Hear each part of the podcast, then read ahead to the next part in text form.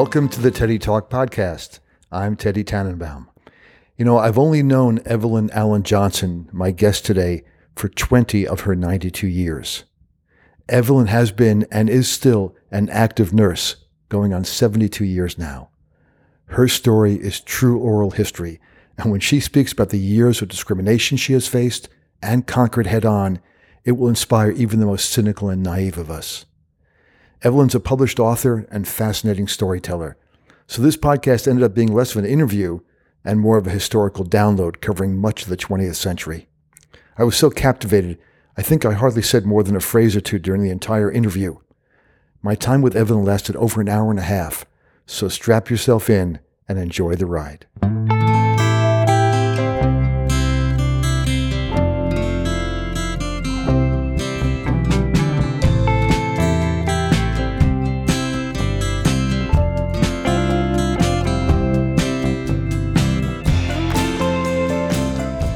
Hello, everybody. This is Teddy Tannenbaum, and this is another episode of the Teddy Tannenbaum Teddy Talk podcast.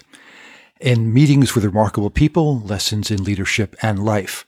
And today, I am absolutely delighted, delighted to be sitting here with Evelyn Allen Johnson, a uh, woman I've known for many, many years, who has an extraordinary life that she's lived, that she's living today, and she's agreed to sit here with me and have a little chat about some things she's learned along the way. So, with that, Evelyn, welcome. Well, thank you. I'm I'm honored that you have uh, uh, selected me uh, to be one of your um, uh, one of your people that you would interview. Yeah, it's it's it's a mutual pleasure. Mm-hmm. So, because the uh, audience may not know much about you, doesn't know anything about you, perhaps, why don't you start by telling us a little about your background, where you were born and your education, where you grew up, and your parents, and maybe even your grandparents? Okay. Well, that's a long story. We'd be here all day. but um, uh, I was born in Pittsburgh, Pennsylvania. Mm-hmm. And my mother is from North Carolina. My father was from um, uh, Virginia and uh, they met on a train. And uh, my uh, they met at the water fountain because the water cooler because it was very hot in those days, and uh, they exchanged telephone. Not they didn't have telephones. They cha- exchanged um, addresses, and um, it seemed as though it was love at first sight. And uh, then my father went to visit, and when he left, my mother was with him. They were married there. So, and of course, people didn't travel and get to know one another, but they just knew that they wanted to be together. And uh, so um, they were married, and uh, my father, I think, was very, uh, uh, he was uh, extraordinary. Uh, he was quite a brilliant man. he was a laborer on the railroad, but he loved poetry and he loved reading. And uh, he taught me poetry. Uh, he put me in first grade when I was four years old. Mm-hmm. He taught me to read and write. And um, uh, he passed away when I was five. Oh. But I have never forgotten him.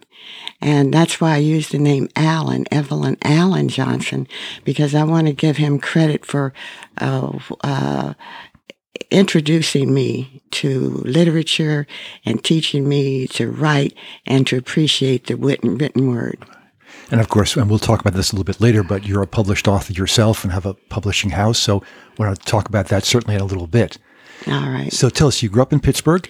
I grew up in Pittsburgh. Now, I can trace my uh, uh, heritage on both sides back to uh, in, into slavery. And uh, my um, on my father's side, my great grandfather was a uh, Jules Allen was his name. He was from England, and I understand he was quite a wealthy Englishman. And he settled in uh, Danville, Virginia.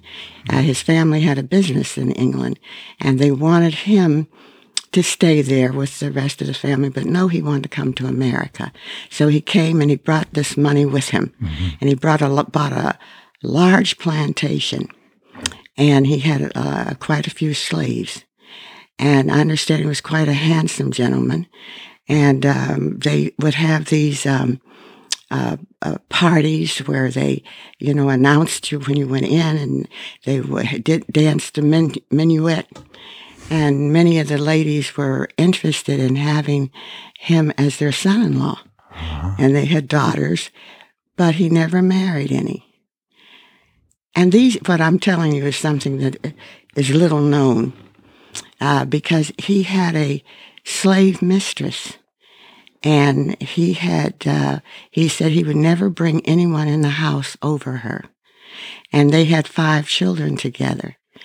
And um, uh, the chil- uh, when he and when each child was born he wrote manumission papers and freed them and uh, so when he passed away he left all of his for all of his monies to his children but he had a brother who was very unhappy about this.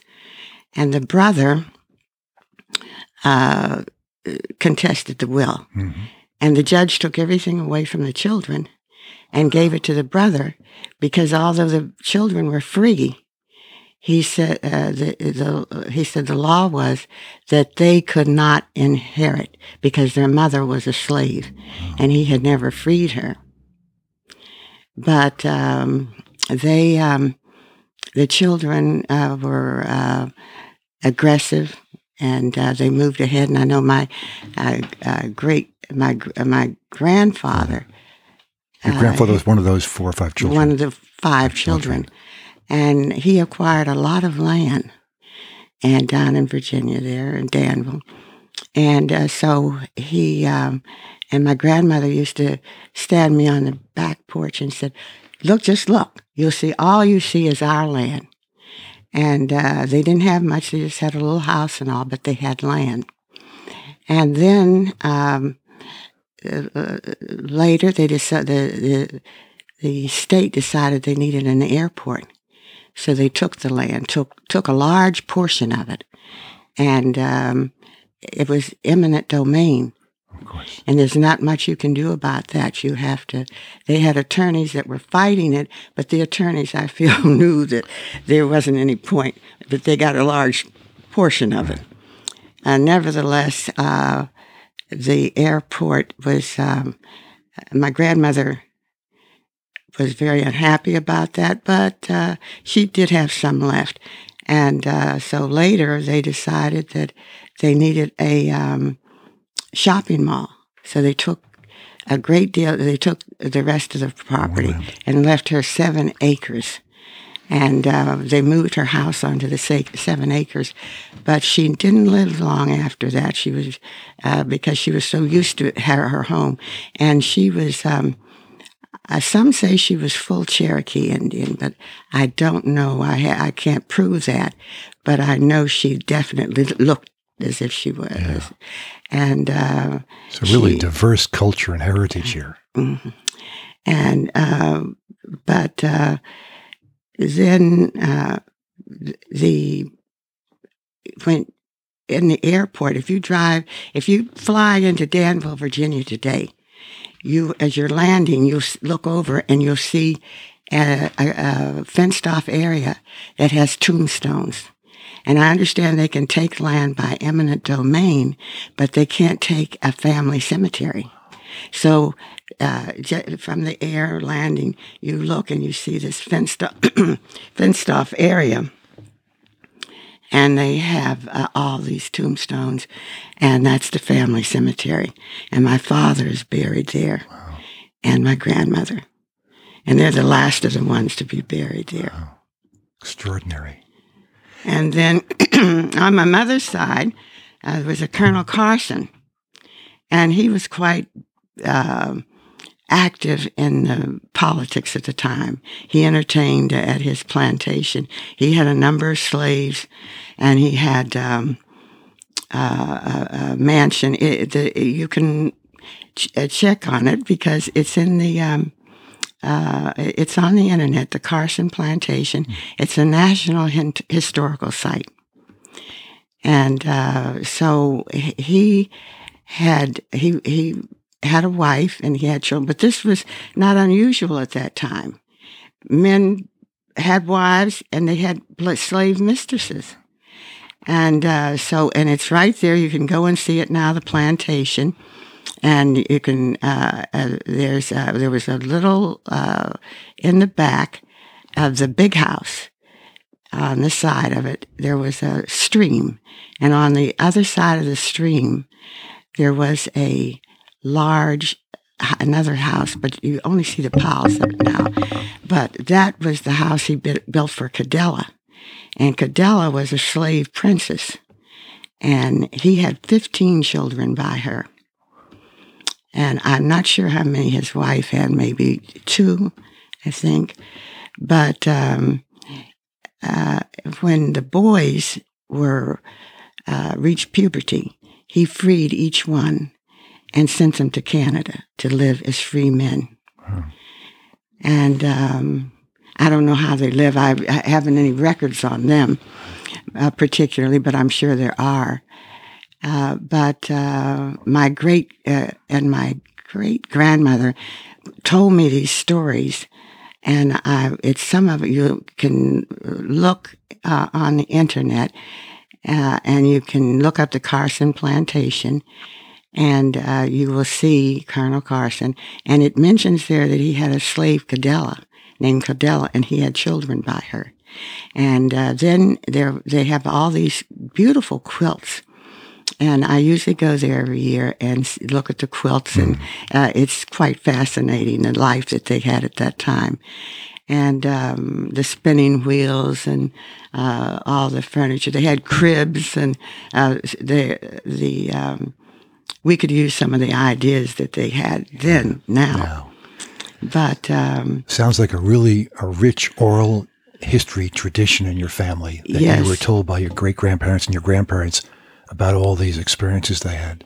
Well, yes, and uh, it was interesting that uh, there was one another slave that men- they mentioned Cadella and Fatima, and Fatima was my uh, great grandmother's mother, and she was Syrian. They felt she was Syrian because uh, uh, during that period, uh, if families had some sort of um, a um, well a disagreement, they would retaliate often mm-hmm. by kidnapping someone from another family and selling them to a person, to a slave master, a slave ship owner. And he would take that person and bring them here as a slave.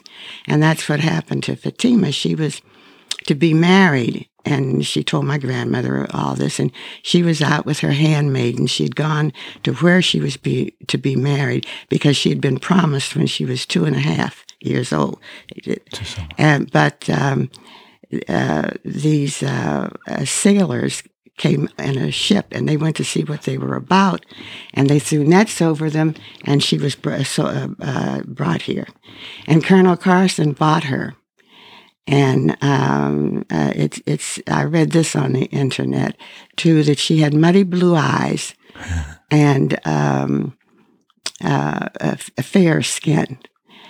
But uh, he bought her and brought her back to uh, uh, North Carolina and gave her to his son. And uh, his son had a Ill, had a had a son. Uh, Tench was his name. And Tench wasn't very well, so Tench was, uh, he was to, uh, she was to take care of Tench. But she also had my grandmother, mm-hmm. my great grandmother.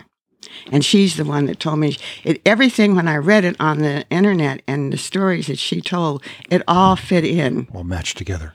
It all matched in just like you, you know you're reading a puzzle and right.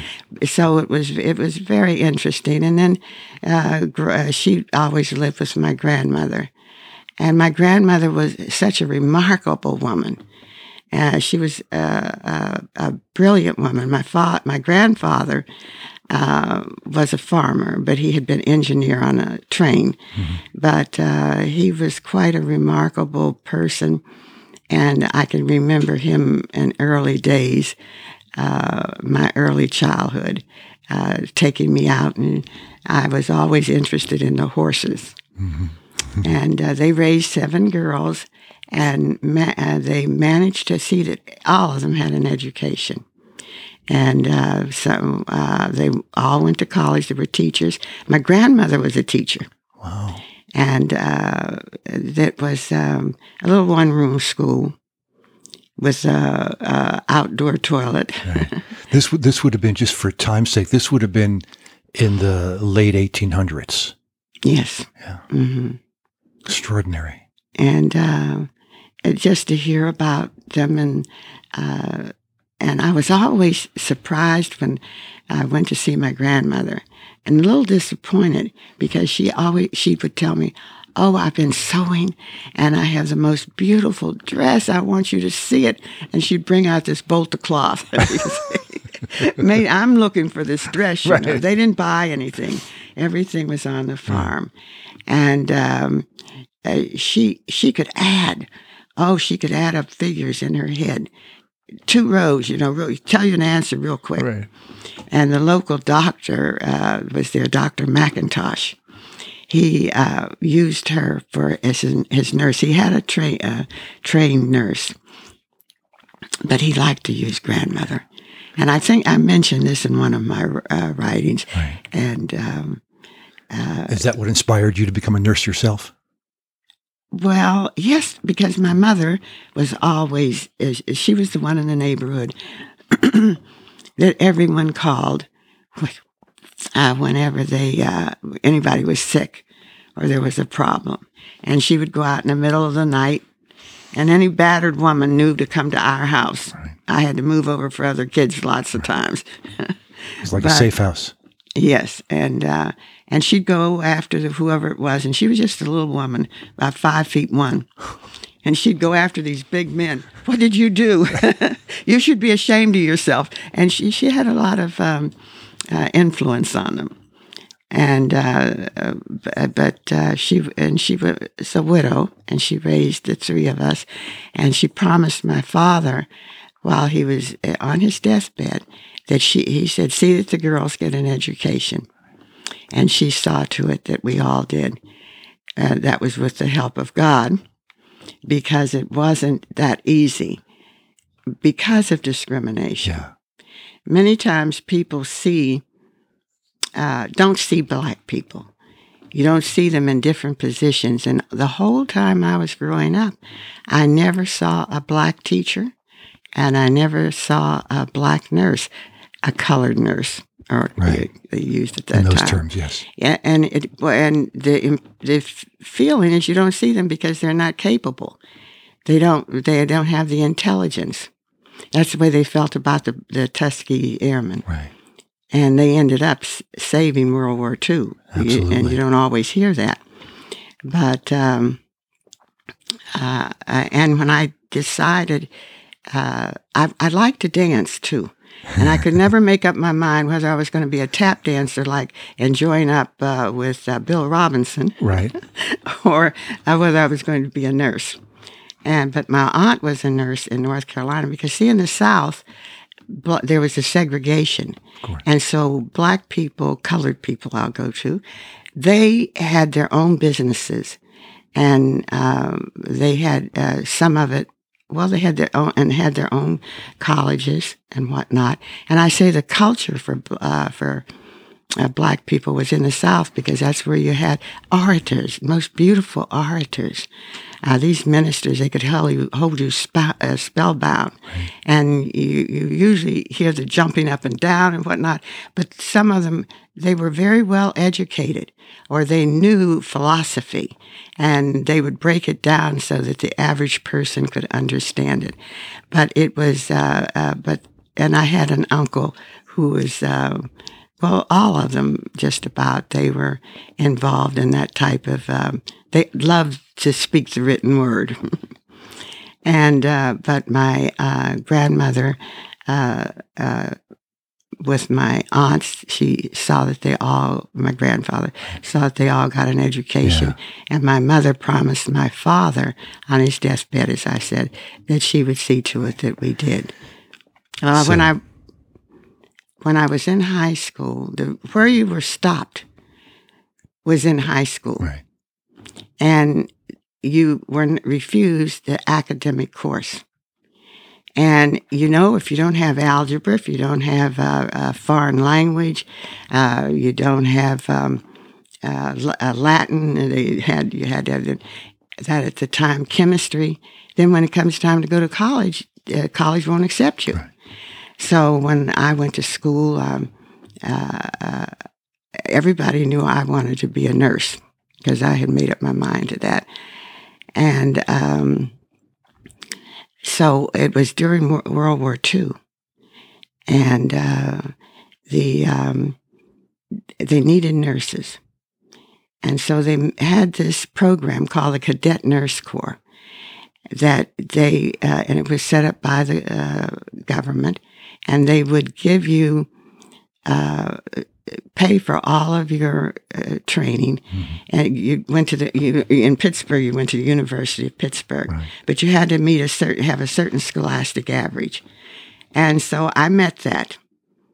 Uh, but get, uh, going back, uh, just going retracing yeah. ju- just a little bit, they did not want to give me the academic course in high school. In high school. Right and my mother went to the school. She's she's got to go to college. Why don't you? Well, why can't she have the academic? Well, it's very difficult. Well, if these other kids can get it, she can get it too. But you don't have the money to send her to college. Well, you don't know my resources. And um, well, you need to educate her for something that she can do because no one is going to hire her in any other in any capacity as far as uh, secretary or being a nurse. And uh, so you should she should take a home economics course. My mother said, "No, no, no, no. She's going to college." Well, she she, Your mother was quite forceful. Oh, she was. I've got a poem I'll, i wrote. I'll let you have it about her. And uh, she was quite forceful about it. And in that huge high school, I was the only colored in the academic course. Wow. And groundbreaking. Yes, it was. And I enjoyed it. And I'm, I said, and I stayed on the honor roll. Uh, but uh, when it came time that they were picking the girls out to go uh, into nursing, and there were seven of us, and I was the second on the list scholastically. All six were picked, and I wasn't. Wow. So my mother couldn't understand it, and I was heartbroken. Hmm. And so my mother went to see the principal. He said, We've tried in every school in Pennsylvania, no one will accept a colored girl in nursing. So therefore, that was the end of that. So I had to take jobs. I worked as a, a bus girl Mm. And uh, in a, um, well, first I had a job in a five and ten cent store. It was in a in a in a, in a little ghetto five and ten cent store, and um, the um, owner of the store said, "Evelyn, I'm going to have to let you go." I said, "Why? Why? I'm doing I'm doing all my work." But you talk too much. You talk to all the customers. I said, I'm just trying to encourage them to buy. Oh, no, but I said, and my work is all done. Look at my merchandise. It's all. He said, well, no, no, no. You, you, Elizabeth brought you here. She was my my girlfriend that, gave, that worked there, and and uh, told me about the job. So after he and I talked, he told me Elizabeth stays busy all the time. Just look at her over there; she's working. And so I went over and I said, Elizabeth, how do you do it? You keep busy. You're always doing something. She was folding up socks, right. and she had these piles of socks. And she said, uh, uh, uh, "He says I don't keep busy." I said, "You're you're busy all the time." He says, and he's going to fire me because I'm I, I'm not busy. How do you do it? And she took and she knocked off all the socks. now she's I, got something to do. she said, That's how I do, do it. it. I said, I'm not going to do that. that. I got fired. But you, you ended up going to the Freedmen's Hospital uh, School of Nursing. Yes. Tell us about that. Where was that located? And, and in Washington D.C. And they had a cadet program. See, I would have been admitted free in, in the University of Pittsburgh. And since no one would take me, uh, I'll just tell you about these other two jobs that I had because they Please. lead to that. Okay. If it's all right. I had a job working at what they call Webster Hall, and that was like Beverly Hills Hotel here, and I was bus girl, uh, and I fixed up all the sodas and all for the um, uh, uh, for the waitresses, and it was quite an exclusive place. Joe DiMaggio came there and whatnot, and so I liked it because I got to eat all the banana splits I was making. but I learned to carry those trays on my shoulder and then wow. balance the other. And uh, so it was quite interesting. But one day I went in, and the um, uh, the woman who was in charge said, "Evelyn, don't put on that old big old dress anymore. I want you to. I'm short on the floor today. I need you as a waitress." So. Um, uh, go in and put on one of the waitress uniforms. They had cute little uniforms, you know, uh, kind of teal blue with brown aprons and a little hat you wore on your head. Right. So I did. And I dressed uh, up and and I was out there waiting tables because I'd observed them, and I was doing a good job. I knew, and I was collecting tips and and fine, happy. and after two hours, she called me. She said, "Evelyn, I got to take you off the floor. Otherwise, all the other waitresses are going to walk out. They refuse to work with you. So that was the end of that job. And because my mother would take me and pick me up when I, and it was in the evening. And she said, Well, you can't go back there anymore. So I got another job working for a big import uh, house where they uh, uh, imported fine china and crystalware. Uh, and I learned a, quite a bit about crystalware and how to test china and whatnot. And I liked uh, liked that job. There were uh, glass cutters on the third floor, secretary on the second, and the showroom on the first floor. And the chauffeurs would drive up in their limousines with the, and the very wealthy people would get out and come in and buy the cup. A cup would cost five hundred dollars. A saucer with it might be a thousand. And one day I went by the secretary's office and she said, uh, she was cursing, and this was unusual for her. And I said, What's wrong? And she said, I got, I, I can't do all this work. And it's near Christmas year. I can't make it. I can't do all this. I said, Well, maybe I can help you. So uh, she said, Well, I need somebody that can type. She just knew I didn't know how to type. so I said, Well, I can type. You can type. okay, here, take these papers here. Uh, and she gave them to me. Type it for me. And uh, I typed them over. I sat in a corner at the typewriter and I typed them. And I said, You can type. So, well, look, she gave me a whole batch of papers to take, and I typed them all. So that that was uh, uh, I did that for two days, and then the boss came in, and he said, "Evelyn, you're doing a great job, and you don't wear that." Uh, I had a little maid's uniform with a little cap and a gray uniform and a duster and an apron. He says, "You don't do that anymore. You don't put on. You wear your regular clothes." and you come in and you're getting a raise and you're the typist now. So I was so happy. I did it for five days. And after five days, he told me, I'm sorry, Evelyn. You cannot, I've got to take you off and put you back to the dusting. And, and he said, because all the other employees are going to walk out. It's near Christmas. So I lost that job. But four days later, my aunt, who was a nurse, had told me to apply to Howard and Meharry. She'd gone to Meharry, and they were the two top schools for nur- for black nurses. And I had got it from both of them. I was admitted, and so that's how I uh, went to uh, uh, Howard University. At that time, it was Freedmen's Hospital. It's named after a, a, um, Colonel Howard, who was a general in the Civil War and uh, he was uh, uh, very prominent and uh, quite a general.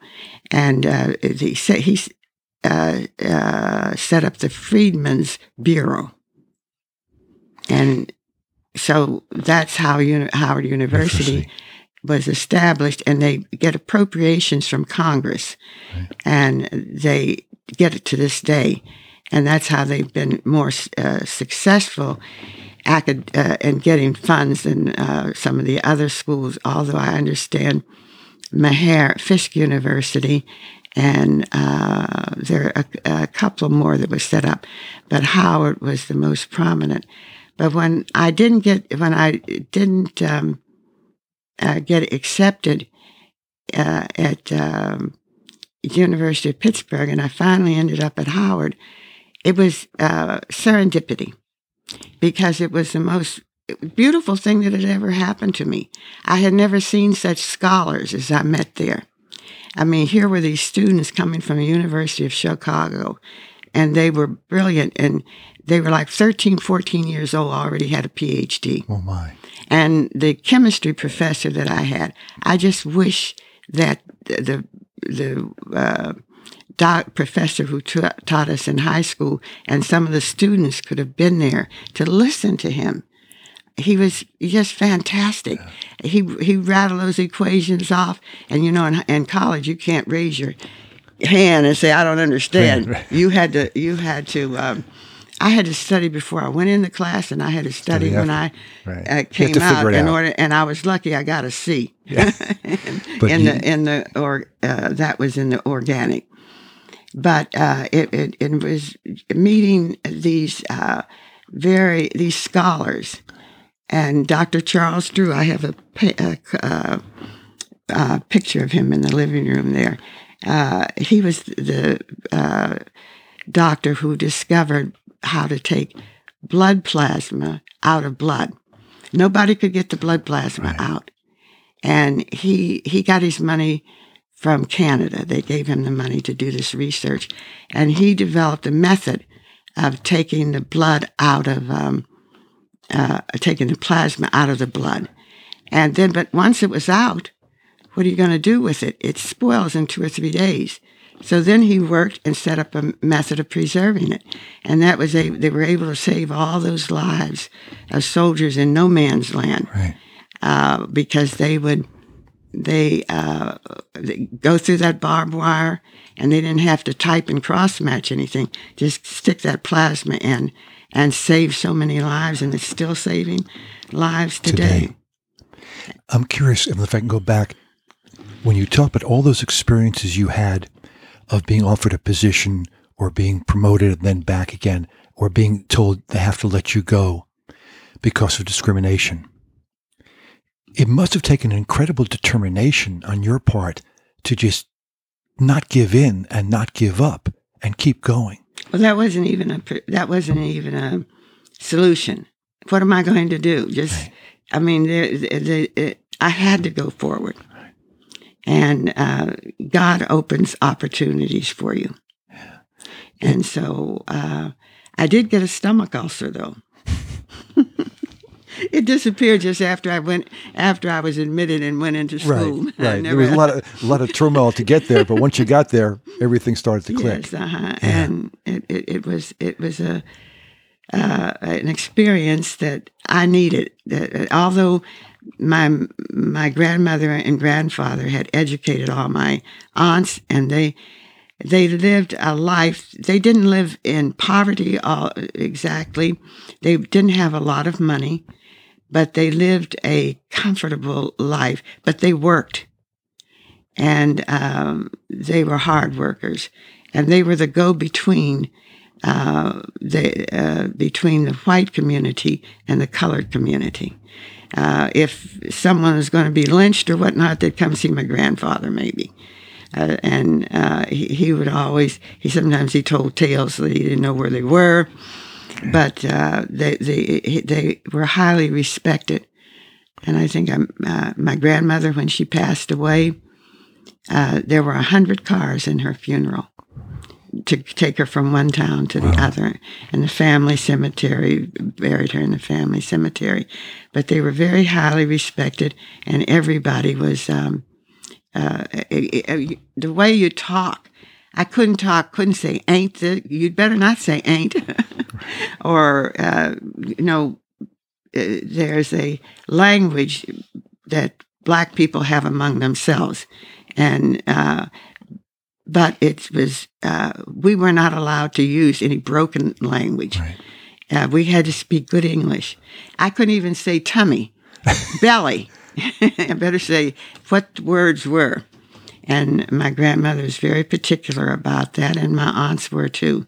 And and the way you carried yourself, uh, you you had to wear uh, uh, a hat to church, and um, I wore gloves. Once I took my gloves off, and I just yanked my gloves off my hands. And my my aunt saw me. She says, "Oh my gosh, I, a lady doesn't take her her gloves off. You take one finger at it." And she showed me finger. They were very particular about things like that. The way you walked, uh, the, and the way and um, and you- the you way were- you moved your feet. You didn't throw your feet east and west.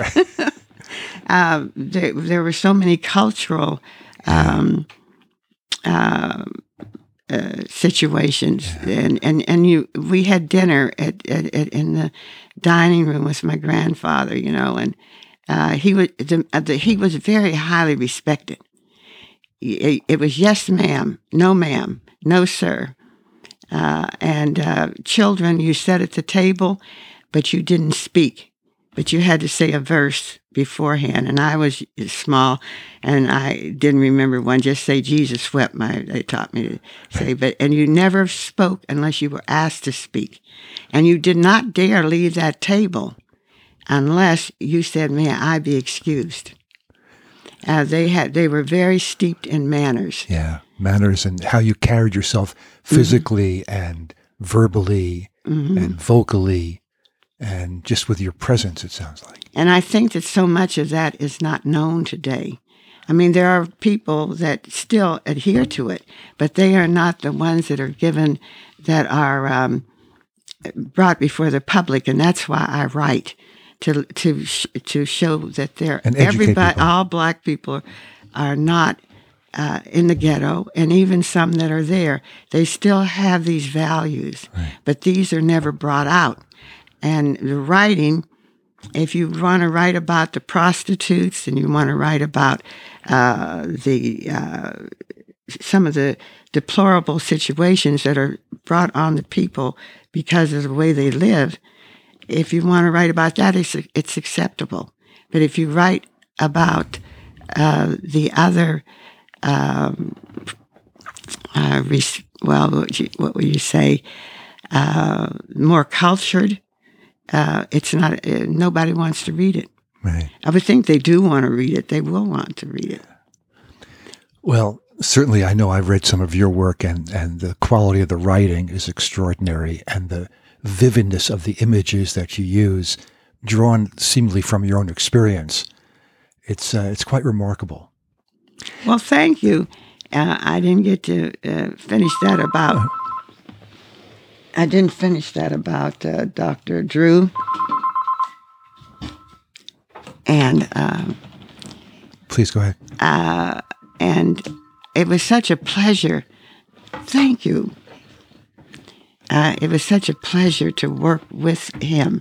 Uh, he, he uh, when I was in nurses training, and um, because he was such a, a brilliant man, and he had uh, he used to have uh, uh, patients that would come from Norway, from Sweden, for him to do surgery. I'm going to drink a little of this. So- and um, eh, then he would have they had the you know the big operating room. Uh, then we, you had to take three mini, three months and work in uh, each area. And so I enjoyed working in most all of them, but I remember him so well from the operating room. And I can remember when I went there, I said, my gosh, they had big vats of instruments. And the the women, you know, the they they had were used to working there, the nurses, and they could push those vats around, and and somebody wants this, they knew just where to go and whatnot.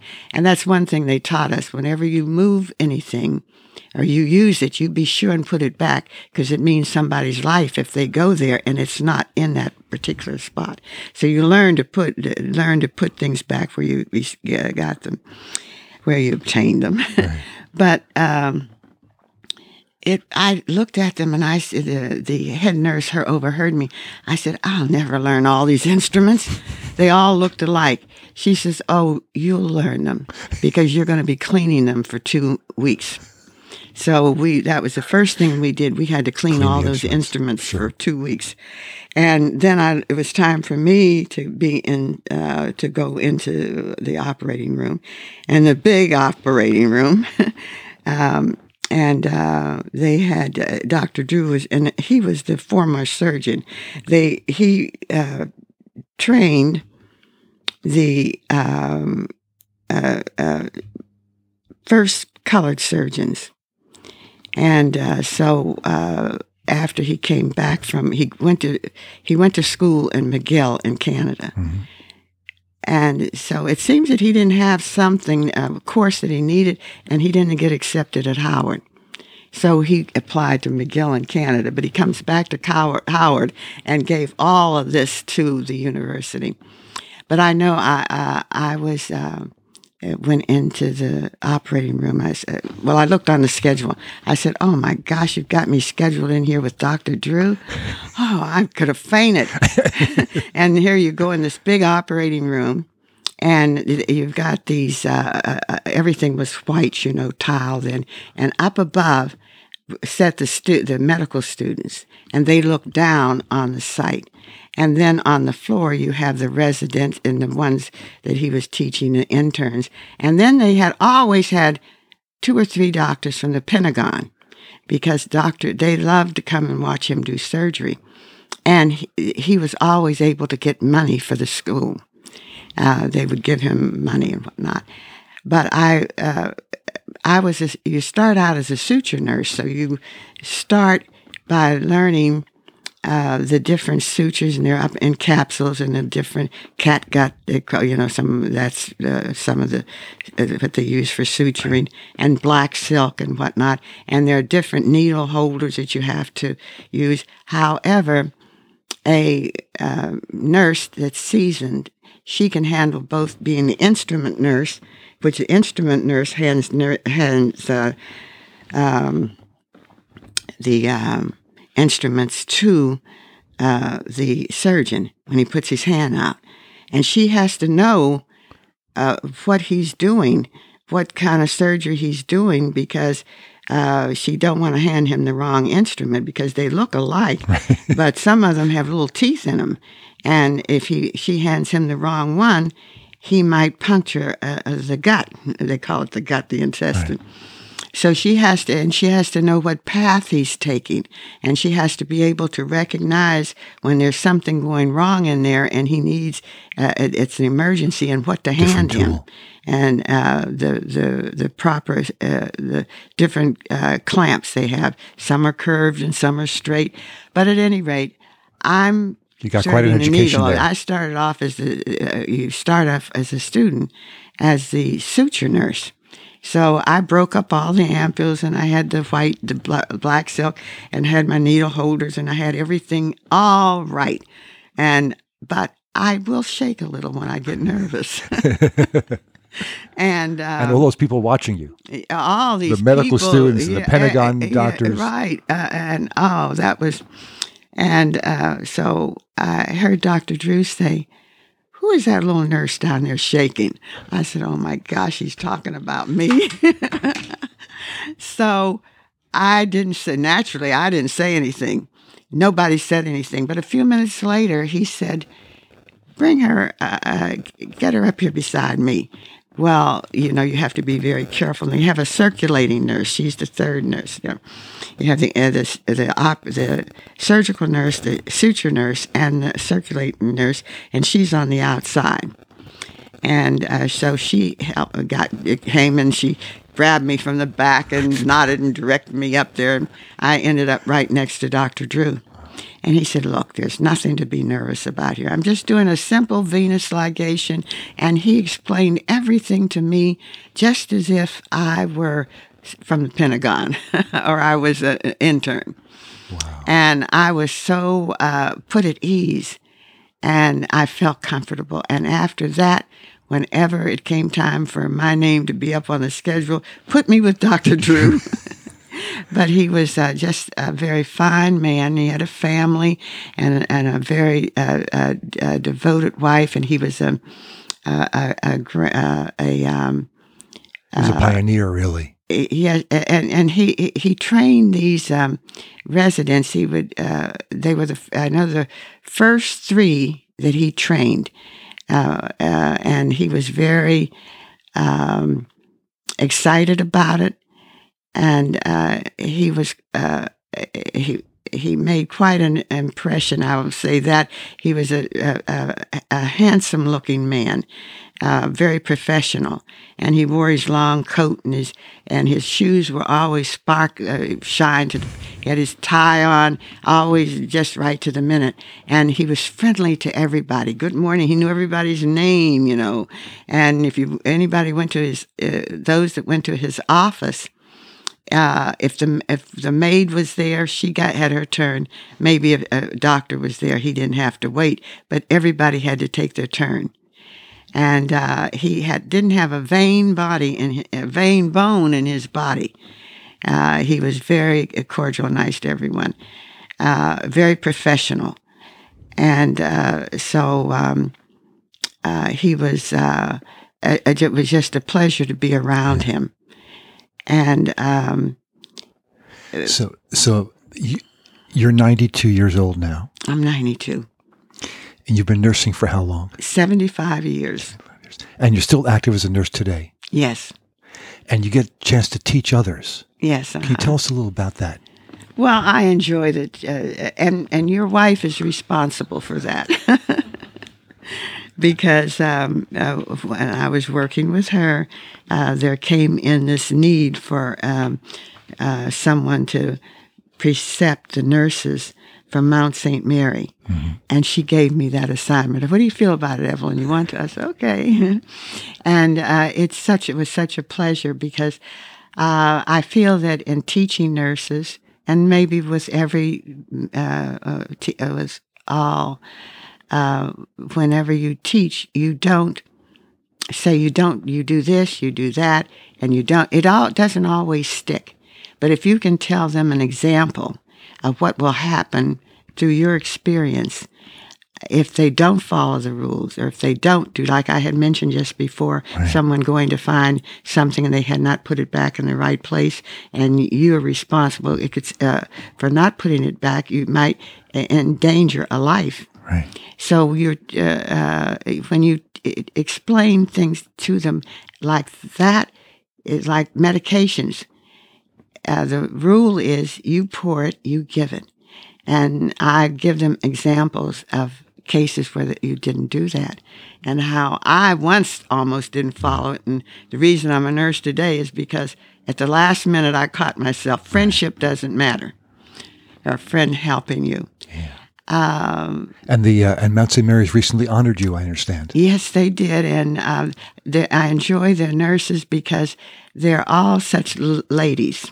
Yeah. You know, when I came in nursing, you you had wore a cap, and that cap stood for dignity. It stood for it. It it it, it, it was something that you uh, honored. That that was uh, you had on your dresser your cap and your Bible and they were two uh, items. Well, there, there were two that you uh, gave so much um, reverence to uh, because uh, the, I've known nurses to get upset, and they would be uh, graduate nurses because you know student nurses you couldn't uh, right. do. Had, there was nothing you could do, but they would get very upset and they would go in the locker room and take off that cap and curse like a sailor.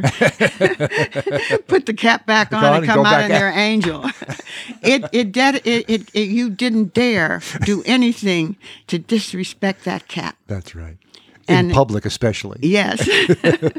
and it was, uh, uh, and you had a certain demeanor that you uh, uh, and you wanted to carry that on. We didn't call each other by first names.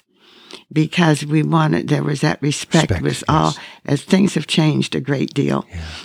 but um, I wanted to tell you this. I meant to, uh, I uh, sort of slipped over how Dr. Drew taught these first uh, uh, colored re- uh, residents and uh, he had picked them out and uh, he taught them and uh, in surgery and they uh, so they could and they would be board certified after they took the examination. And uh, uh, when they the day came for the examination the three went to take the exam and he was on pins and needles. And his wife said that he just couldn't rest. And uh, uh, he was so uh, really upset about him. And then he got a telephone call and said, uh, the, the the caller said, uh, "Dr. Drew, we want to, you to know that one of your boys came in second, the second highest grade." And he said, "Oh, you know, thank God for that." And the the other one came in first. so he was really he was he was quite a teacher. I know that we had a, a, a um, neurologist that taught us uh, chemical uh, um, chemistry of the body, and there were twenty four girls in our class. Every one of us failed that course, and Dr. Drew heard about it. And he said, This is impossible. They couldn't be here if they didn't have some intelligence. They have to know how did this happen? And uh, he said, I'm teaching, they got to take it over. I'm, I'm teaching the class. Everybody passed he that made class. sure of that. What happened, he, you know, everyone is not a teacher. They might be a skilled surgeon, but they're not a teacher. And he did not use words that we didn't understand. He didn't go into, uh, uh, you can you can go very deeply into medicine, and and here we are students, and we didn't know the terminology, and he's explaining something with words that we don't understand. That's the, what the doctor did before, so uh, we were just confused. And you didn't know, uh, but when Dr. Drew taught it, he said, if anything you don't understand, you just raise your hand and I will explain it to you. And you can understand anything. If some, if someone else understands it and you've got a degree of intelligence, if it's put to you in, in the proper manner, you can understand it. So we all, so he was quite a teacher. Sounds like an extraordinary man. You had a wonderful opportunity. How many years did you get a chance to work with him? Oh, just three months. Three months. But I also did, uh, I, when I went to, uh, after I finished Howard, uh, well, it was Freedmen's Hospital.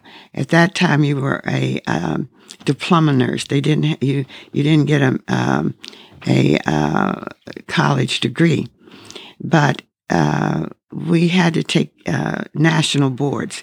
In Washington D.C., you had to take national boards. You didn't take state boards because it was a district.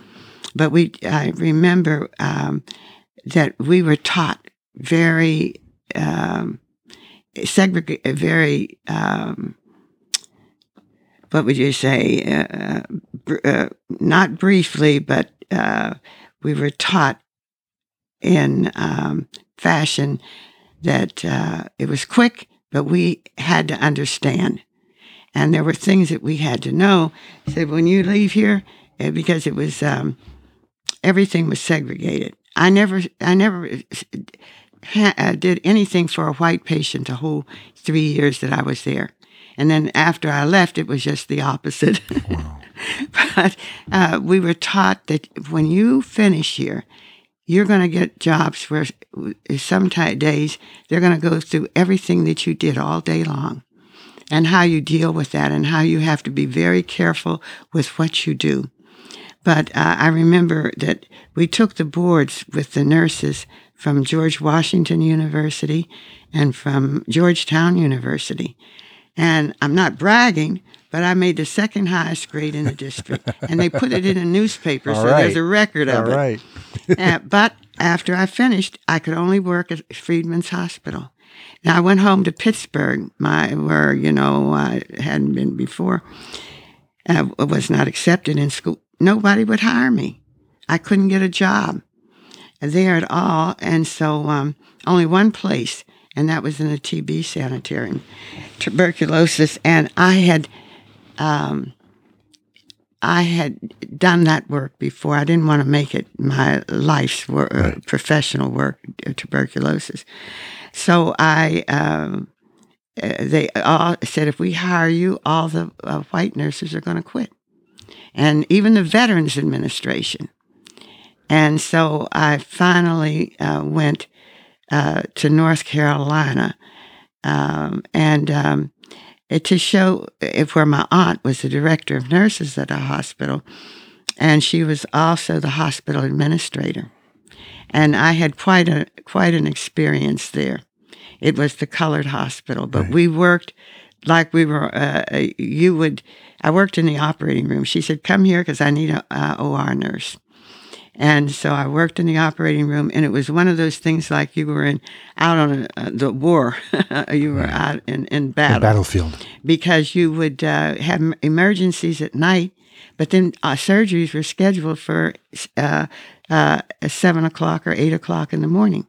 So when you finished, there wasn't any time to get any sleep, and then that surgery might take you up uh, all day long. And there were only two of us that worked in there in the operating room. Uh, but then when you weren't in the operating room, like on weekends when they were closed, then you had to do work on the floor. You uh, worked in, like the delivery room nurses. You had to d- deliver, help deliver babies, and there was no intern in the hospital. Uh, it, it, was a big mansion, and it had been converted over to the colored hospital. And when when uh, colored patients came there, they were in, we'll say, bad shape because they feared going to the hospital because that's where you went to die. Right. And uh, so uh, uh, there were women that would come in had never had any prenatal care, and they had developed eclampsia, and they couldn't close their mouths because their tongues had been bitten so in seizures that um, uh, they were ter- their t- tongues were sometimes black, and they would be unconscious uh, they were. Uh, it was really. Um, it was like being out on the on the front. yeah, sounds like a really extraordinary. Yes, and it was, but it was a, a great experience, and I can remember.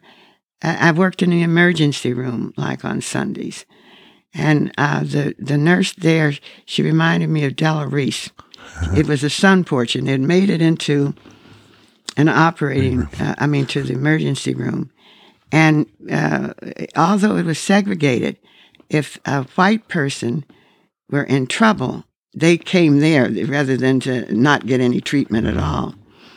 And uh, I can remember there were many lives saved there.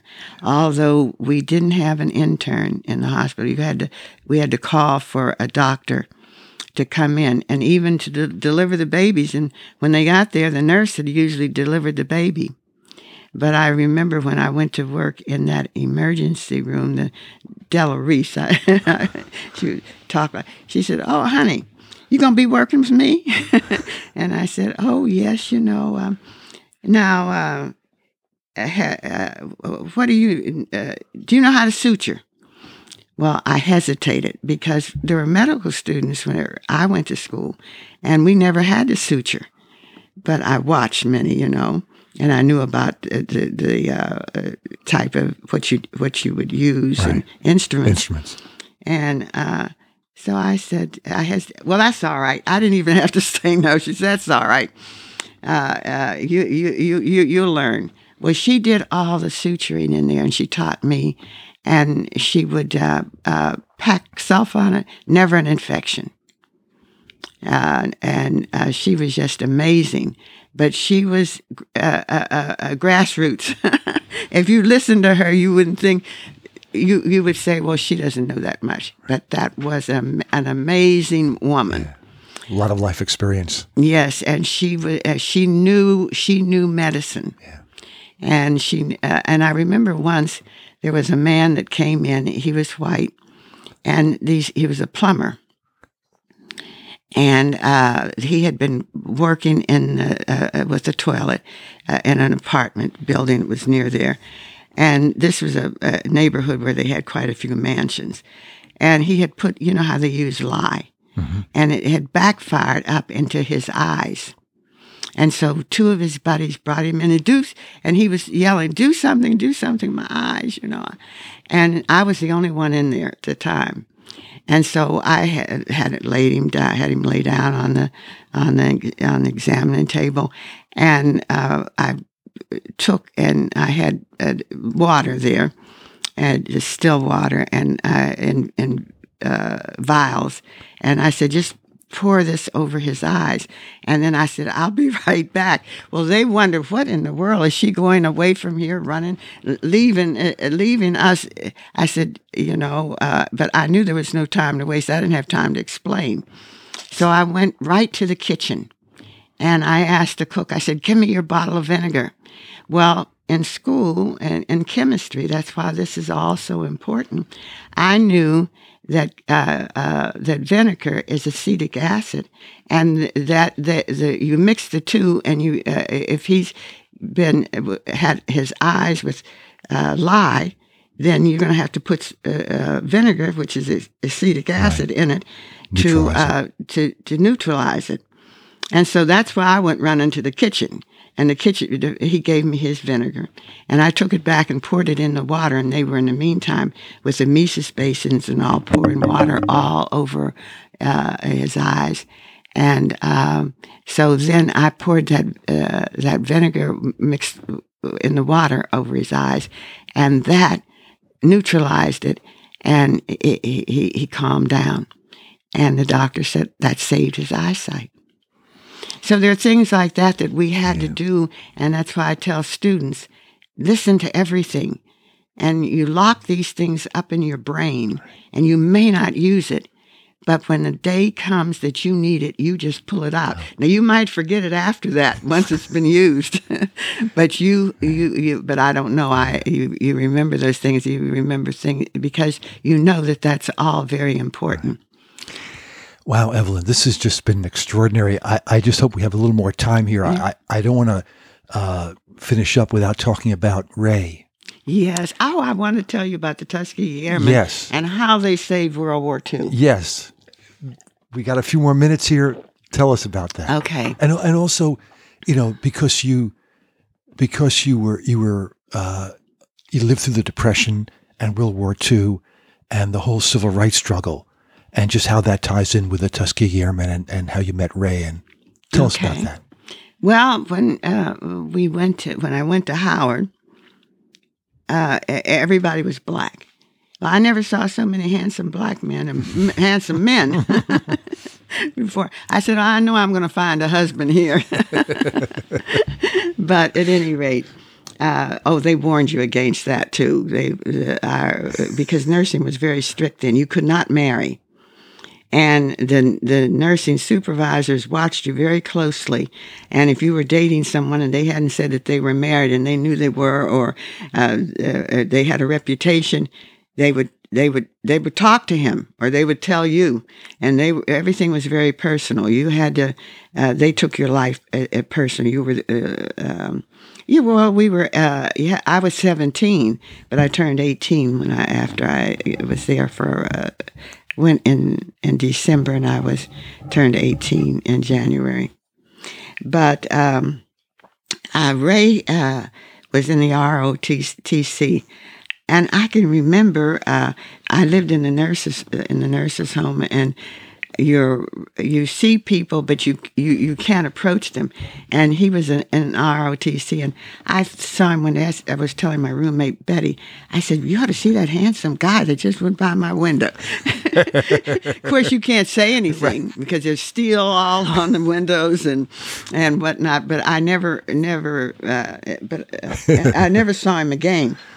And then in the meantime, he had, being in the ROTC, uh, he had gone to Tuskegee. And the way he got there was that it was during the war, and uh, uh, he, they uh, took him out of ROTC and and put uh, him in the service. And uh, Ray was um, a light tan, and they mistook him for not being colored, mm. and they put him in uh, the regular. and uh, and he said no. He said I don't belong here, and uh, you got me in the wrong wrong unit. and so he wanted to, you know, um, uh, to be with his fellows down a little further, and some of them knew him. And they went back to Rhode Island and told his father, says, you know, Ray's down there passing. but at any rate, he told them he wanted to move, but they, they didn't move him at all. I mean, didn't, didn't move him. And so then he went to, um, uh, uh, he kept after them. And then they moved him over to, uh, uh finally moved him. But the next day, because the uh, commanding officer said, You better stay here because you're going to get a better break here. But when they did move him, after he kept uh, uh, asking, they moved him. And when they, when they moved him, um, the next day they moved all of them, but the white fellows all went back. The unit he had been, they all went back and could finish college or go, and the government paid for whatever it was that they wanted to study. But the black ones all went to Fort Benning, Georgia, under uh, Benning, Georgia, and they found out there that Ray was quite adept in radio, and um, uh, he uh, knew about radio, and uh, so uh, at any rate, they sh- shipped him uh, to Walla Walla, Washington, hmm. and he was working on the planes there.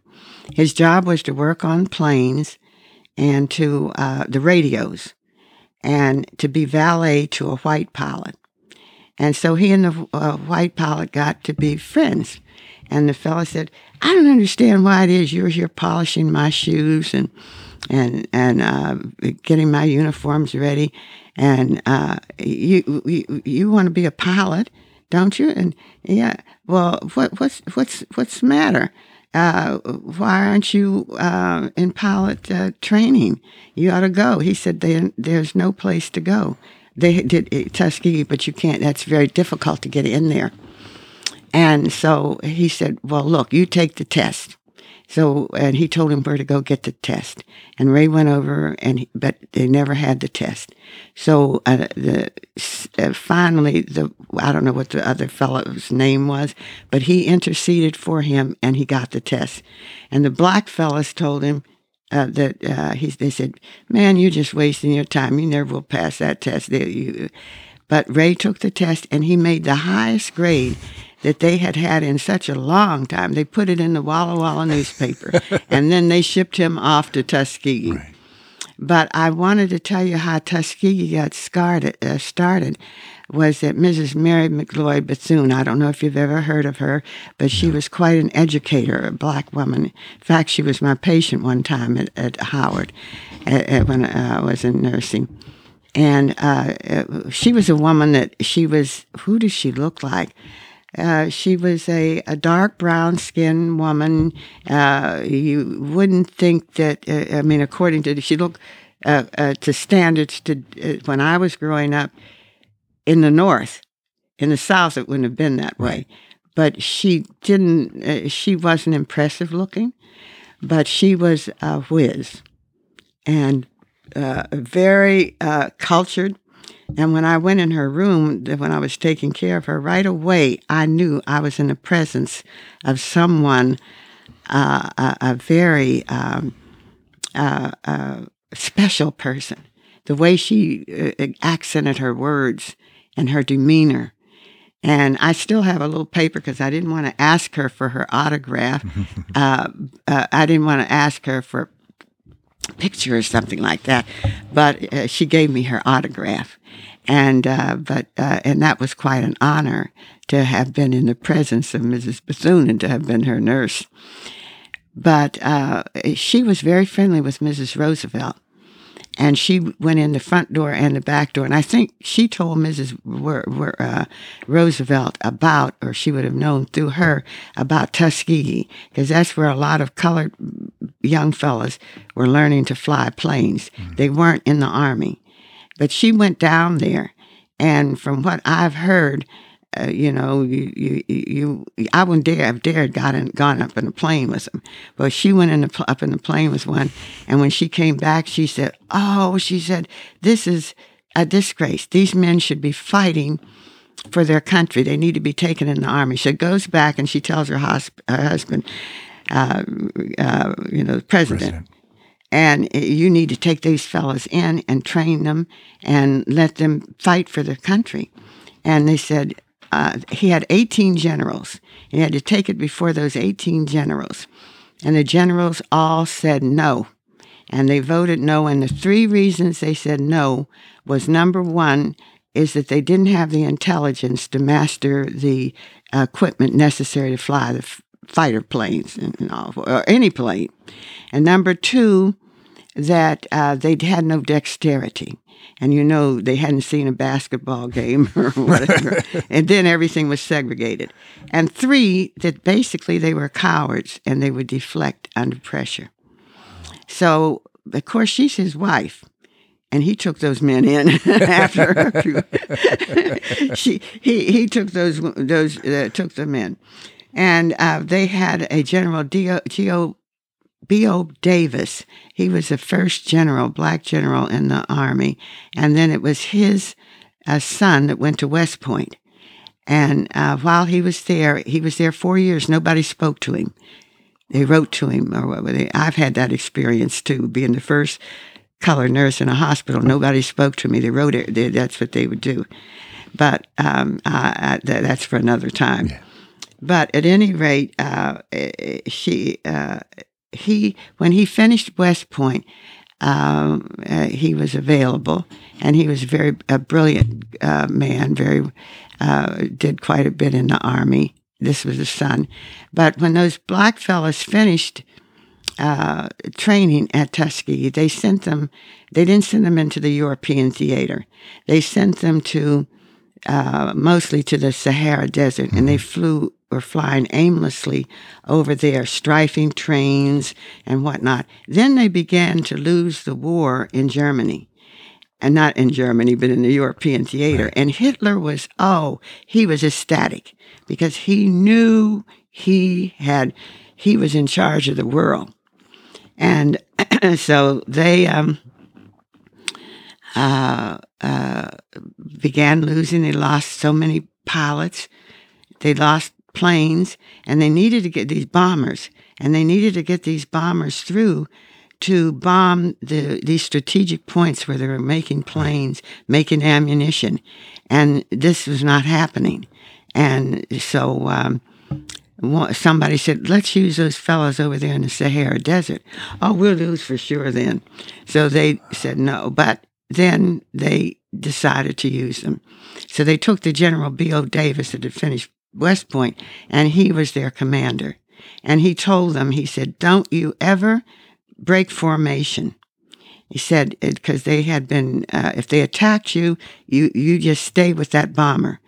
And, and so many of them died or were killed. They were uh, uh, rescued by the Germans. Uh, and but they said when they went, to, uh, but at any rate, they provided security for those for those bomb plant, those bombardiers, right? They uh, they they transported those bombers, and um, the uh, it, it turned the war around. They got them through so that they could. Um, bomb those strategic points. And the, the white fellows that were uh, flying the bombers didn't know they were colored because they couldn't see their faces with all the equipment. They just knew that they had their their uh, the uh, tails of their planes were red, and they said they the, so the fellows flying the bombers said, uh, you know, uh, we're not going to fly if we don't have the red tails protecting right. us and they got them through, and that turned the war around. Yeah. Hitler had told them, "Don't uh, uh, get within so many feet of those fellows because they'll they'll shoot you down." But uh, they uh, they stuck with those planes, and uh, they said that some of them were in the trees, and the uh, the Germans pulled them out of the trees. And they said that when they went to the hospital, they were surprised because they were so they treated them so royally they saluted them when they came in their room because the Germans have a, a great deal of respect for the military. Right. They didn't see the color. They didn't see the color. And uh, so, but then when they came back here, no ticker tape parades. And so, so many people have never heard, but they turned that war around. I remember we were at a luncheon once uh, honoring Ray, and I was talking with him, and he was telling me about their red tails. Right, just that was the that was the marking that distinguished them. hmm How proud he was of that service. But when they came back here, they wouldn't even let them fly freight. Yeah. Uh, they couldn't. Uh, they they could. There was no jobs in the air in the airlines for them, and, and it's only been recently, you know, in the last well, I guess fifty, uh, uh, last twenty years that you they started hiring. Wow. But uh, Ray was Ray uh, became an attorney. Yes. Uh, when we married, he wasn't an attorney. he had come. He had finished. He came back. I met him at Howard. He was finishing up the uh, what the classes he needed for graduation, and uh, I met him then. I lived in a, um, a, a dormitory. I was finished school then, but I was working at the hospital for a short period before I went away uh, uh, t- back home and he ca- uh, he came back and uh, we I, he he was coming. It was a, a government dormitory. They had um, government workers working there and graduate students. But he was coming to see another girl or other Ooh. another other girls. but uh, and but I uh, and, and I remember having seen him that time as a when he was in the ROTC. Right. And so, but it, at that time, women didn't speak to men. You did, you didn't, you didn't push anything. You didn't say you were very demure, and you you you, you didn't dare call a fella up on the telephone. You didn't know his number. I mean, you could. Uh, that was something you just never did. So we knew he never didn't say anything particular, but we looked at each other a lot. I can remember once we were sitting in the uh, the, the uh, in the large area that was a living room uh, for the air, and he was with another girl, and I was talking to a fella, and both of them began to wonder what we were looking over them. the, uh, and so, but uh, we never said anything. And one day, we uh, on our pedi, I worked on pediatrics, and we had a lot of boarder babies, and we had this little boy that and uh, we nurses would adopt a, a, a child like and he would call got to call he was like uh, 18 months old and he got the, the he was in the hospital a long time because he had uh, a, a, a, an infection in his arm that they couldn't clear and his mother dropped him there and he was a boarder because nobody knew whatever happened to her and they just dropped uh, the babies uh, they were just dropped there and so he was about 18 months old and he got to call me mommy and i would go even on my days off over to um, uh, to see him that reminds me of something else too. fellow that I met, a patient, died in my arms. First, uh, and uh, he, he had he had rheumatic fever. When I said I went to, over to see uh, uh, uh, uh, little Ralph, I used to go to see this fellow on my day off too. But uh, but at anyway, Ralphie, uh, I uh, decided uh, Snow White and Seven Dwarfs had just come out, and I wanted to take him to see it. So I asked the hospital administrator, and he said, "Well, he was older than eighteen months old. He was like two two years old." Because he was able to uh, go to see that movie. Mm-hmm. And I bought him a little suit and whatnot. And I took him uh, to see the movie. And then after the movie, he liked the movie, you know. And after the movie, I took him around the corner to a restaurant. It was called Keys Restaurant. And a lot of uh, students went in there. And while I'm sitting there with him, Ray comes up and he comes in with another girl and a fella. And I recognized, and he didn't sit down. He came straight to where I was sitting, and they had these booths that had high back on them. You know, you couldn't see, Right. you couldn't see over them. And uh, so um, uh, he came over and he said, "Hello." He said, "You know, I've seen you before. And what is your name?" and that's how we uh, I began talking. And then I found out and then uh, he found out I was. He, he asked me was uh, little Ralph my child. I told him I was a, a, patient from the hospital, and he said, "Oh, you were at the hospital." And I told him I was a nurse. Well, my brother teaches there. Well, his brother was a physician, and his brother uh, taught uh, us a course in allergy. He was an he was an allergy specialist, and so we had a common ground there. And uh, so then he asked me for my telephone number. Mm. And I said, the girl next door kind of raised up and looked over around the corner. I said, I think your, uh, your, your company there is uh, uh a little concerned. oh, she's not with me. She's with the other fellow. I never believed him. but, uh, but at any rate, um, uh, uh, he, I didn't hear from him for about a week. And then he called me up on a weekend and he asked me if we didn't travel in cars then. Nobody had a car. Right. You had to ride the bus. And he wanted to take me to dinner. But the first place he took me was to his brother's house. We caught the the bus and we went uh, uh, over to his brother's house and I met them. And uh, so he must have thought something because he, uh, you didn't usually take people to meet your your, your only relatives on uh, they were only on the first date. Uh, and uh, then uh, he just he he finished, and then he went to um, Rochester, New York. we became engaged, but he went to Rochester, New York, uh, found out that he, he was always interested in doing more and uh, getting more education. And he wanted, his brother told him that they needed a medical laboratory and uh, he should go away and uh, he should take the training so he could open a laboratory. And so he looked around for various places, and the only place that he could find was that he would like to go was in Rochester, New York, and they had a two-year course which was a little um, more than you know what they usually give us six. Right. That way he could manage a, a, laboratory, and so he went there, and um, and then we were married there in Rochester while he was there because he's gone, and I don't know. and, and and he he was uh, he was uh, thinking about me being there with all these other uh, uh, uh, detractions. and I'm the same thing thinking about right. him. So then once he said, uh, he said to me, how much money do you have? I said, I got $500. I said, how much do you have? He said, $500. We, we're not going to have any more. Right.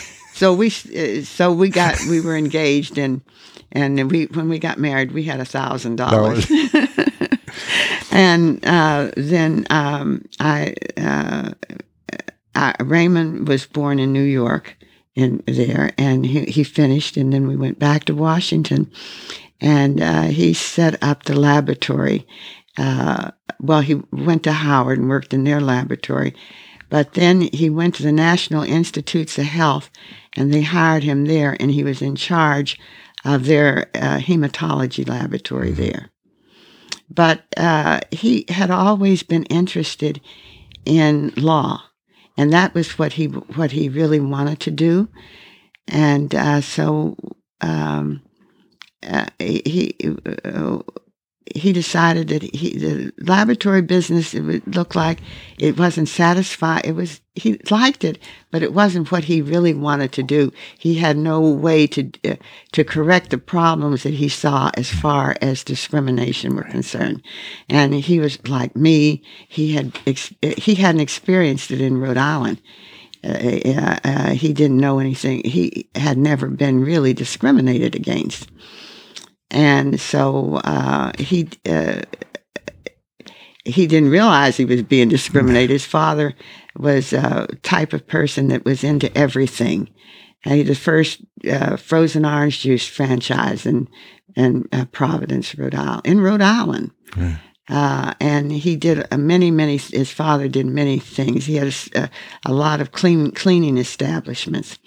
Ray's father, mother died when he was uh, before he was a year old, and the father had wow. all these businesses, and um, but he had the five children, and uh, he was able to to raise them and keep them together. And uh, uh, he was interested in their getting an education. And Ray, he'd bring home that Pittsburgh Courier. That's where you learn right. first about uh, well, that's where you read about discrimination. And he saw the lynchings on the front front page, and wow. and the same as I did. And uh, so he decided he wanted to do something about that. So that was why he uh, went on to. Uh, he wanted to go to law, law school. school. Yeah. So he had applied to George Washington University and he went there. He was accepted uh, for, and he, the the second day he was there, the dean called him in, and he said, "Are you colored?" And Ray said, "Yes." He said, "Well." Uh, because we see all this of Howard University on your transcript, and uh, it wasn't really noticeable before, but we can't keep you here. This will have to be your last day. And he said, It's not me but we have an, endowments from uh, so many uh, many who have we had to promise that it would be never be used for the education of a, um, a colored student. So that was the end of that. So and the reason he applied there because it was close to where we lived. Right. Wow. So then he went on to uh, uh, he applied to law school the next year at Howard, and he was accepted. And um, so he said, "Do you mind if I go on to law, law school?" Well, we had one children, one child then, and I was pregnant with the second. but we always believed in buy, buy, and we always believed in buying property. So we had house notes to pay. So he says, "Do you, uh, do you, how, how do you feel about that?" I said, "You better go on to school." so he. Um, uh, and and he uh, uh, was a good student, and he went. Uh, uh, he'd used up his GI Bill, but he went on. Uh, he worked as a laboratory technologist, and so when school was over, he went right to work in the lab, and he also received a lot of scholarships, and this, they thought quite a bit of him at the school. So he had no uh, uh, financial, and I worked uh, at George Washington University Hospital and um, uh, uh, uh, Hospital Garfield. I went there because it was right. I didn't stay there very well. I did stay there a little while, but it was they had never hired a, a, colored nurse before, and it was two blocks from our house. And I remember going in and telling the director nurses, well, you know, it, it, it, the war, uh, uh, the war was um, over at that time. Yeah, war was over. Okay, so I said, but you need nurses. And she read my transcripts and all. She said, well, you know, I'm going to give you a chance. And if you do a good job, I will hire another. And so she gave me a, uh, another colored nurse. So she gave me a job. But I worked there and then I worked at, at uh, uh, between the two there at Howard, and uh, we did well. We were able to have a car, and then when he graduated, uh, we decided to come here to California because uh, I, I, although I had two children, I was not a, not uh, uncomfortable with children because I had worked in the nursery, premature nursery. I'd worked in the uh, pediatrics, and so children were just uh, second nature to me. So I didn't mind picking up with uh, uh one uh, very young one, and a, and a, uh, I think Raymond was five, and moving to California. I was excited.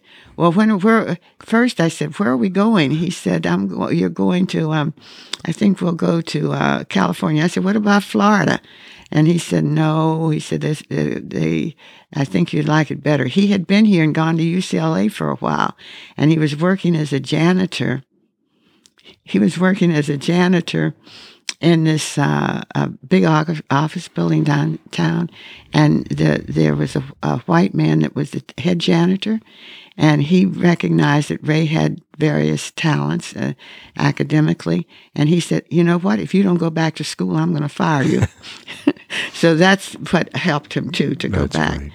And so he, um, but uh, and I was willing to go anywhere. To me, life was just exciting. Let's Right. go.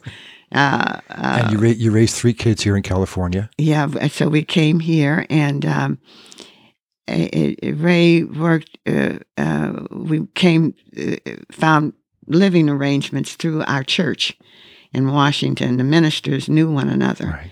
and they, when we came, they had a place ready for us to live. And uh, but it was just temporary, and uh, naturally, I'm thinking about you got to buy a house. Right. And uh, so uh, it, it, it, we did all right, but Ray was very interested in eliminating segregation because uh, they black doctors here were not accepted in any of the major hospitals, Good Samaritan, uh, Cedars, Presbyterian, none of them.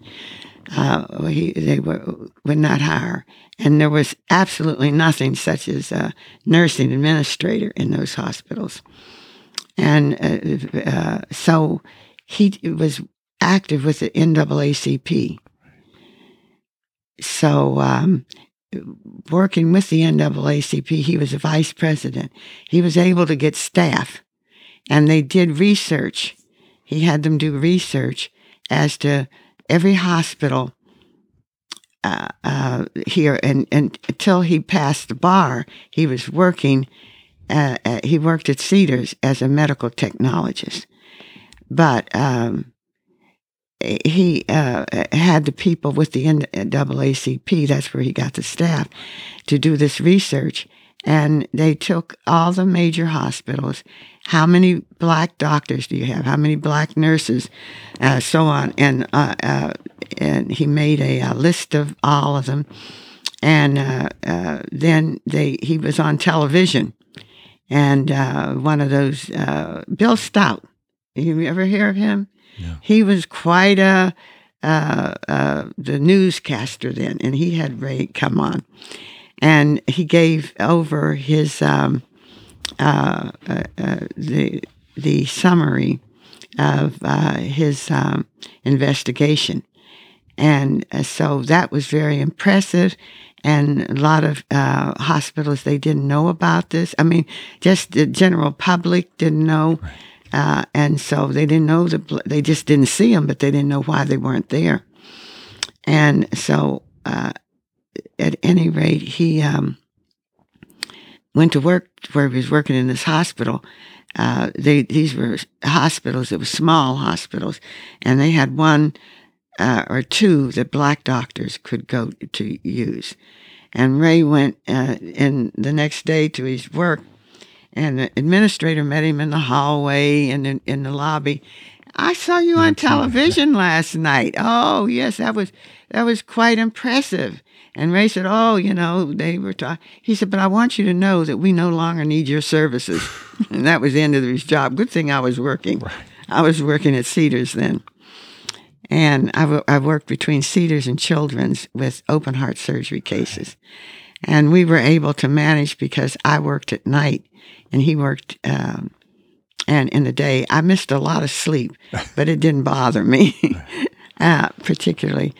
And uh, so, as a result of that investigation, hospitals began hiring uh, black doctors, taking them on staff, taking uh, black nurses in. Changed the whole It, system. it, it changed the, the, the whole situation.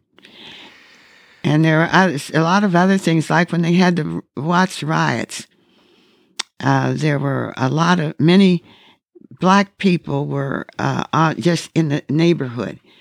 So they weren't involved in any looting or whatnot, but they were just there. And so they were picked up and taken to jail. Taken, and, and they were uh, incarcerated. So um, uh, they were losing their cars, their homes. They could not um, uh, make their payments. They were out, out of work. And there were so many that they couldn't have the court trials. So uh, what happened is that at that time Ray was practicing law. So he uh, uh, went and um, uh, he just gave up everything. And they had night court.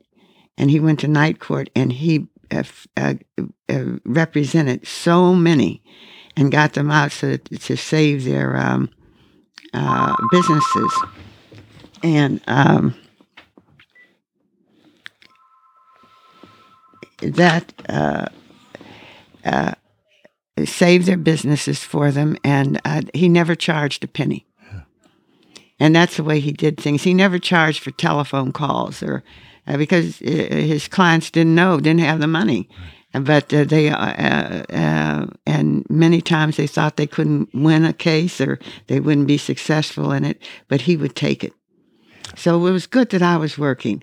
At least some income coming in. Yes, and but um, but he did well because uh, uh, people knew that he was uh, he, uh, Ray was very uh, he handled a case for me, and uh, he, he always he always won his cases. Yeah. And he said, "You never let anybody put you on the defensive." He, he was always he was always on the aggressive. Right. He was quite a strong advocate. Yes, um, and uh, I remember one case that he had for me, and he was he listened very closely, and um, the opposition said this was a case on discrimin- discrimination, and the opposite uh, the attorney opposite said, uh, "You you didn't say uh, she didn't say that." And Ray said, "Oh yes," and I want uh, that that would change everything. And the the judge said, "I didn't hear it. Nobody else heard it. I didn't even hear it." And what he was just uh, mentioning, and what she what this uh, uh, uh witness had said. So he, the judge, asked the uh, recorder to go back and check all the record. She couldn't find it. And I said, "Oh, why does he stop that?" he said, "Oh, and I know Ray's very persistent. He doesn't give up." Right. he said, she, "She, if you're recording, he said that, and you read it back again." She read it back. She found it. So that's the way he was. That's he played. He he paid specific attention to details. And he was like that here in the home too. Yeah. Uh, Evelyn, boy, this has been a wonderful conversation. There's so much more to talk about. Uh, I think we'll take a pause here, if it's okay, and you know we'll we'll come back for a yes. second episode. Talk about your writing. Also, want to talk about uh, Ray's work with Martin Luther King Jr. So much uh, there, and uh, all of the ways you guys uh, advocated during the civil rights struggle. So let's wrap it up here and just say thank you all so right. much for your time. Well, thank you. Yeah, it's and, been a pleasure. Uh, thank you for finding uh, what uh, causing me to remember so much and yeah. reminisce. You have an extraordinary memory and the attention to detail and everything you learned. And I know that you know you have three children who are one's a doctor, one's an attorney, one's a dentist. So that education that you were brought up with and uh, carried on to the next generation and beyond. Yeah, it was just one of those things. It wasn't. Um, am I going to college or am I going to do this? Which one are you going to go to? Right. Beautiful. All right. Thanks again. All right. Thank you very Pleasure. much.